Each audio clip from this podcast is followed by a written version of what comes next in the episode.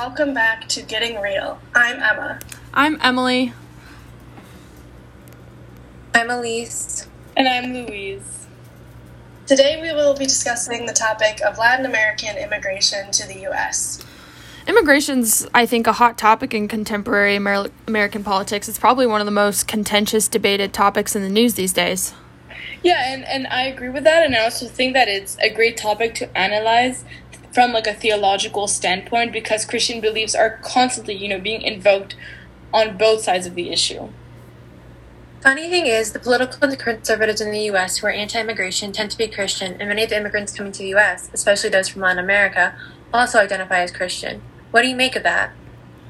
That's a really interesting point. You know, theologians like Dr. Martin Luther King Jr. and Howard Thurman have pointed out that there are often two types of Christianities being practiced simultaneously.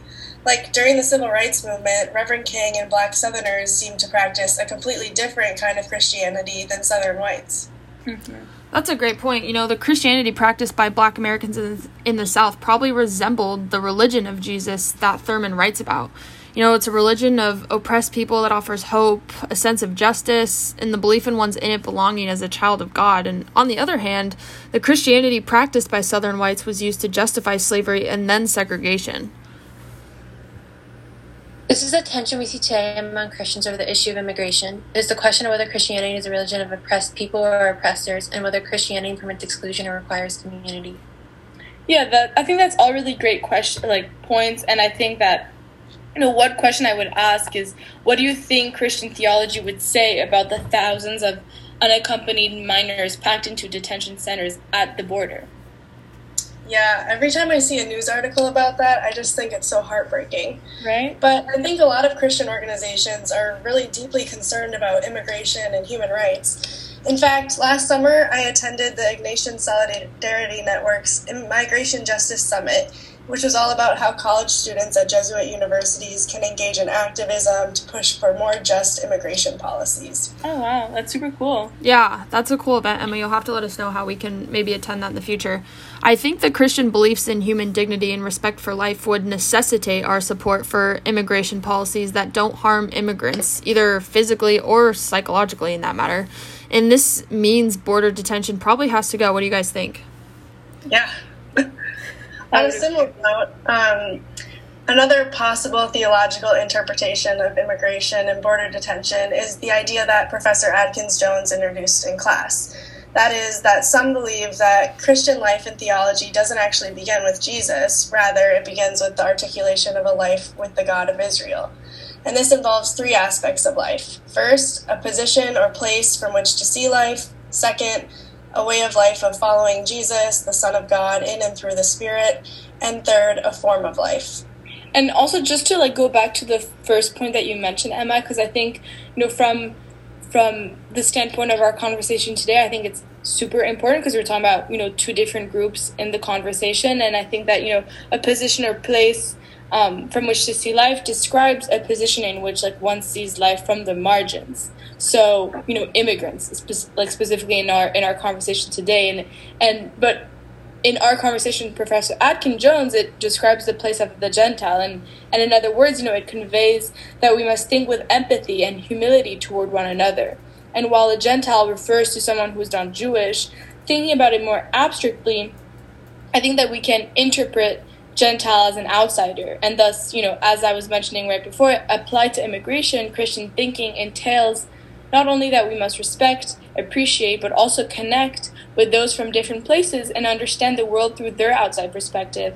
This thinking, you know, demands border detention and misconduct towards immigrant immigrants that shouldn't be tolerated. And I think that it also reflects this idea of like we could be the ones in these like detention centers. And the question is, are we going to look at them from our standpoint, or are we going to try to put ourselves in their position? And I think that's something that we should all, you know, kind of reflect on mm-hmm. when we're thinking about immigration. Yeah, great points, Louise. Just like to jump back into those three points and focusing on the last aspect, a form of life, that kind of entails that Christians live a migrant life. And by migrant life, I mean being asked by the Spirit of God to be people not of your choosing, of people not like yourself. As such, like the migrant life calls us to enter the pains and the histories and realities of others and to deeply care for one another in order to create a Christian life together as God wants. And you know, this is the idea that, you know, your people are my people. Or when you go over to someone's house, like your house is my house, and in turn encourages cultural intersections and immigration. Additionally, this notion challenges us to think about ourselves as citizens of one place, that place being God's realm. And once again, this idea as as well as the first aspect of life challenges us to understand and to see that Christian theology would not approve of detention facilities and instead demonstrates the openness and care for others that are deeply embedded in the Christian tradition. Yeah, and, and I think those are all really good points. And I kind of wanted to go back to this idea that so many of the immigrants coming to the yet to the U.S. Sorry, especially those who have been detained at our southern border are Christian. And you know what does that? What does the Christian faith provide to these people to help them? You know through the, their circumstance as migrants. That's a great question, Louise. First off, you know, I think the Christian faith offers acknowledgement. I think it doesn't ignore struggle, pain, adversity. It acknowledges it all. And it brings back the idea that Jesus struggled, he fought, and overcame situations that he faced. And Christian faith doesn't undermine or judge one situation either when faced with the idea of the unknown and i think with a situation as precarious as immigration that that can be appreciated. And at the core of this unknown is the idea of fear. And fear is something that a lot of people don't want to talk about you know because no pun intended but it's scary. As discussed in class like the fear of failure the fear of judgment the fear of uncertainty you know the list goes on and on. This fear that people don't want to talk about can sometimes dictate people's lives. It can dictate decisions that are made or not made. It can act as an escape a hiding place but it isn't always negative you know. Sometimes it drives people to make change and realize their fullest potential Hmm. This topic of fear sounds familiar to me. Did we talk about this in class? you know, yeah, that's a great point. You know, we actually did. We spent a really interesting amount of time in class actually talking about fears. A lot of people kind of opened up and talked about, especially this last year, the fear that had been present. And in Jesus and the Disinherited, Howard Thurman discusses this idea of fear. He opens up by talking about the many types of fears, such as fear of objects, people, the future, all these different things. And then there's the fear which has to do with aspects of experience and detailed states of mind. You know, Thurman talks about this idea when the basis of fear is analyzed, it is clear that it actually arises out of the sense of isolation and helplessness in the face of the varied dimensions of violence to which the underprivileged are exposed to. And he goes into this other example about how um, specifically society in which certain people or groups, either by virtue of economic, social, or political power, um, have dead weight advantages over others who are essentially without that kind of power. And those who are thus disadvantaged know that they can't fight back effectively and they can't protect themselves and that they cannot demand protection from their prosecutors. I fear that as an immigrant coming into the US, they feel some of these ideas presented by Thurman. They fear not having someone on their side fighting for them. They fear not being able to defend for themselves. And they fear not achieving something they were determined to do. However, Christian faith teaches us to believe and to trust. Christian faith promises to be there for better and for worse. One last thing I want to mention in reference to Thurman is after describing several examples of fear, he poses the questions Did Jesus deal with this kind of fear? If so, how did he do it? This is a reference in Luke that reads, Fear not, little flock, for it is your Father's good pleasure to give you the kingdom. Being Christians, children of God, there's a psychological effect on the individual, of the conviction that he's a child of God, gives a note of integrity to whatever he does.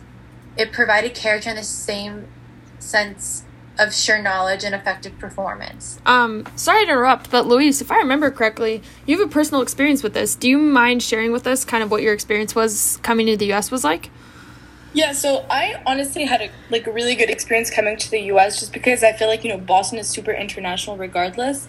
But last year, you know, when COVID hit, um, a lot of my friends and I we weren't able to leave the US because our homes were essentially barred from like the flying list from the US.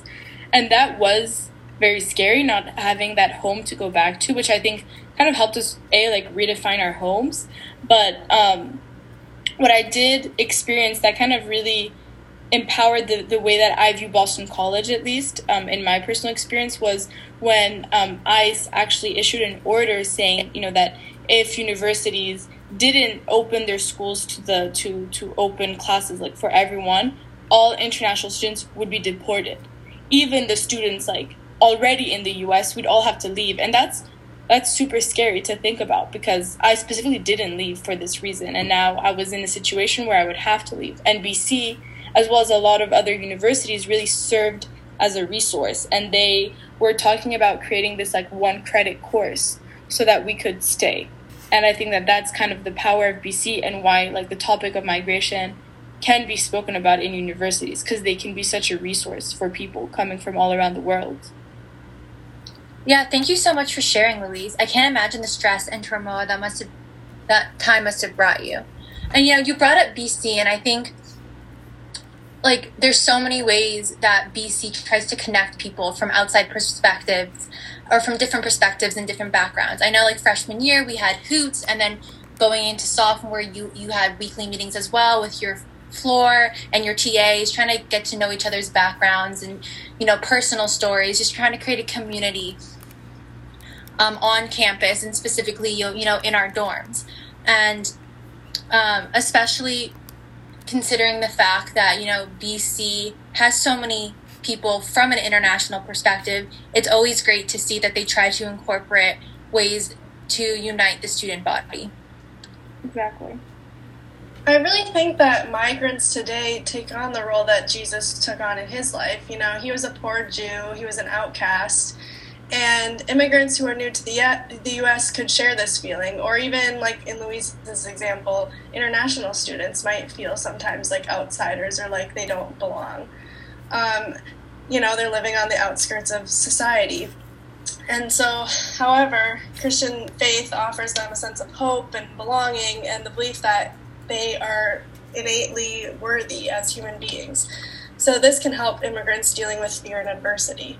Yeah, like I, I think that that's very correct what you're talking about and also just to go back to more precisely like latin immigration because you know even my example like i'm i'm very aware that i'm coming from a very privileged standpoint like i'm a white you know coming from european countries like i know that there's a, a, question of privilege. And in the us like specifically when we're talking about latin immigration uh, Latin American immigration, sorry, there's also an aspect of race and like discrimination that we need to you know acknowledge because that's also where this fear is coming from, and you know that's that's a result of the increased polarization in politics, and you know probably Trump's negative language hasn't helped, and and actually.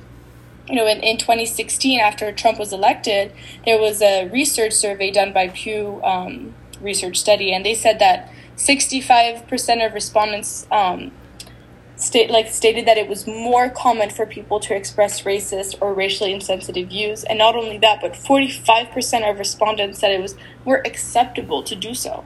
Um, i think that this is you know so problematic because you know what we're seeing is a space defined by whiteness that defends and protects those who perpetrate violence against minorities and in our case immigrants from latin america race relations are dire and and and that's something that's you know, felt by many different communities. In 2019, for example, four in 10 Latinos said they had experienced some form of discrimination in the past 12 months. And in 2021, 30% of American respondents admitted that Hispanics face a lot of discrimination in society today, and 46 said they face some. And I think that that's so disheartening. I know that's crazy, Louise.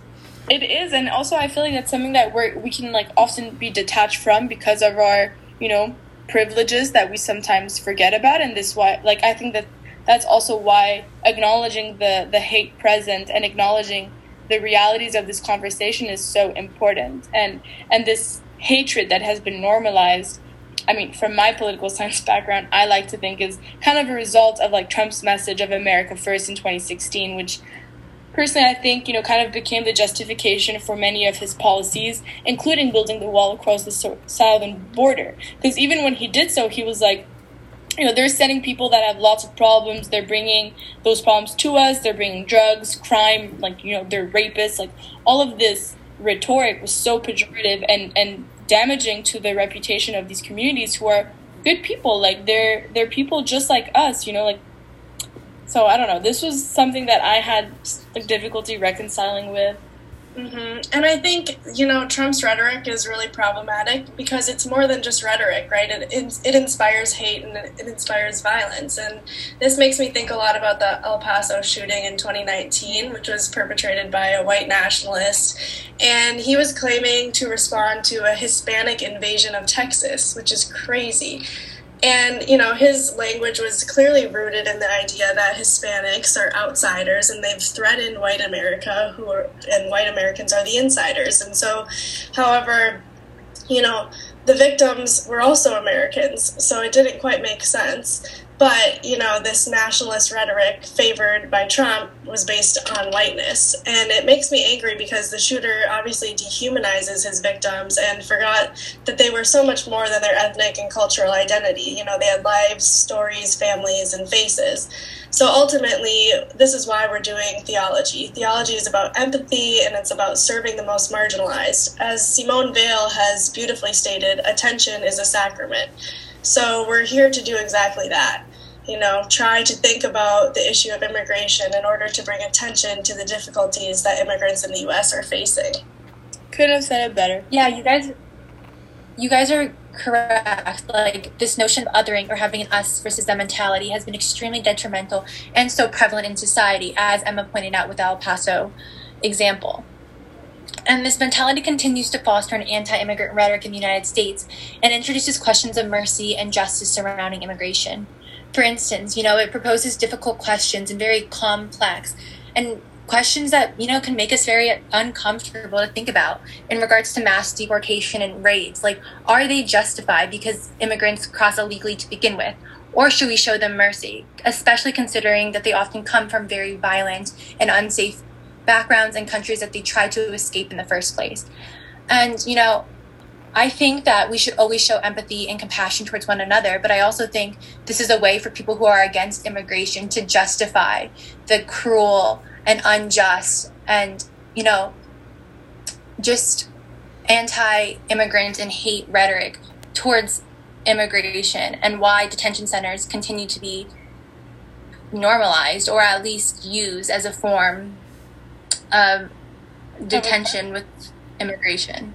Mm-hmm. Or even just of oppression, which is so messed up. And I think that at the end of the day, when I like think about it, it's just like we're all people, and and I think that you know when we when we're talking about detention centers, like we're talking from the comfort of our homes. Mm-hmm. But you know we could have been any of these like migrants seeking safety, or even like makes me think of the refugee crisis in Europe. Like I'm I've always been a proponent of like opening up the borders when people seek help no, for yeah, sure.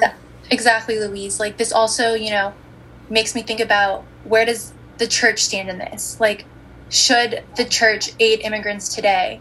And is the church responsible to become involved in general, especially as we talked about that a lot of Latin American immigrants do follow a Christian faith? Right. Those are those are pretty important questions that I think we can all kind of sit with and really think about. And this conversation has really inspired me to learn more about immigration in the US and to mobilize my Christian beliefs in support of immigrants. And just out of curiosity, does anyone know what's currently going on in terms of immigration policy? Yeah, Emily. Well, you know, right now there's a bill in Congress called the American Dream and Promise Act that would provide a pathway to citizenship for many immigrants in the United States. The bill has already passed in the House, but it still needs to be passed in the Senate. And also, like, it's just in general a great opportunity to get involved. I know that we're involved in so many other social issues, but this is yet another way that we can show our support for immigrants from the comfort of our house. It's just by you know calling or even emailing our senators to urge them to pass um, the American Dream and Promise Act. Wow, thanks, guys. I think it's so important that we covered this topic on our podcast because conversations like these have the power to shape the future. You know, our listeners our voters and potential activists who may now have a different outlook on immigration issues. Well, that's all for us today, and we just want to give a special thanks to our sponsors, Professor Adkins Jones and Professor Potter, who taught us what we know about the- theology. Whoop, whoop. Yeah, special shout out to them. Thank you. all right, that's all for us. Bye.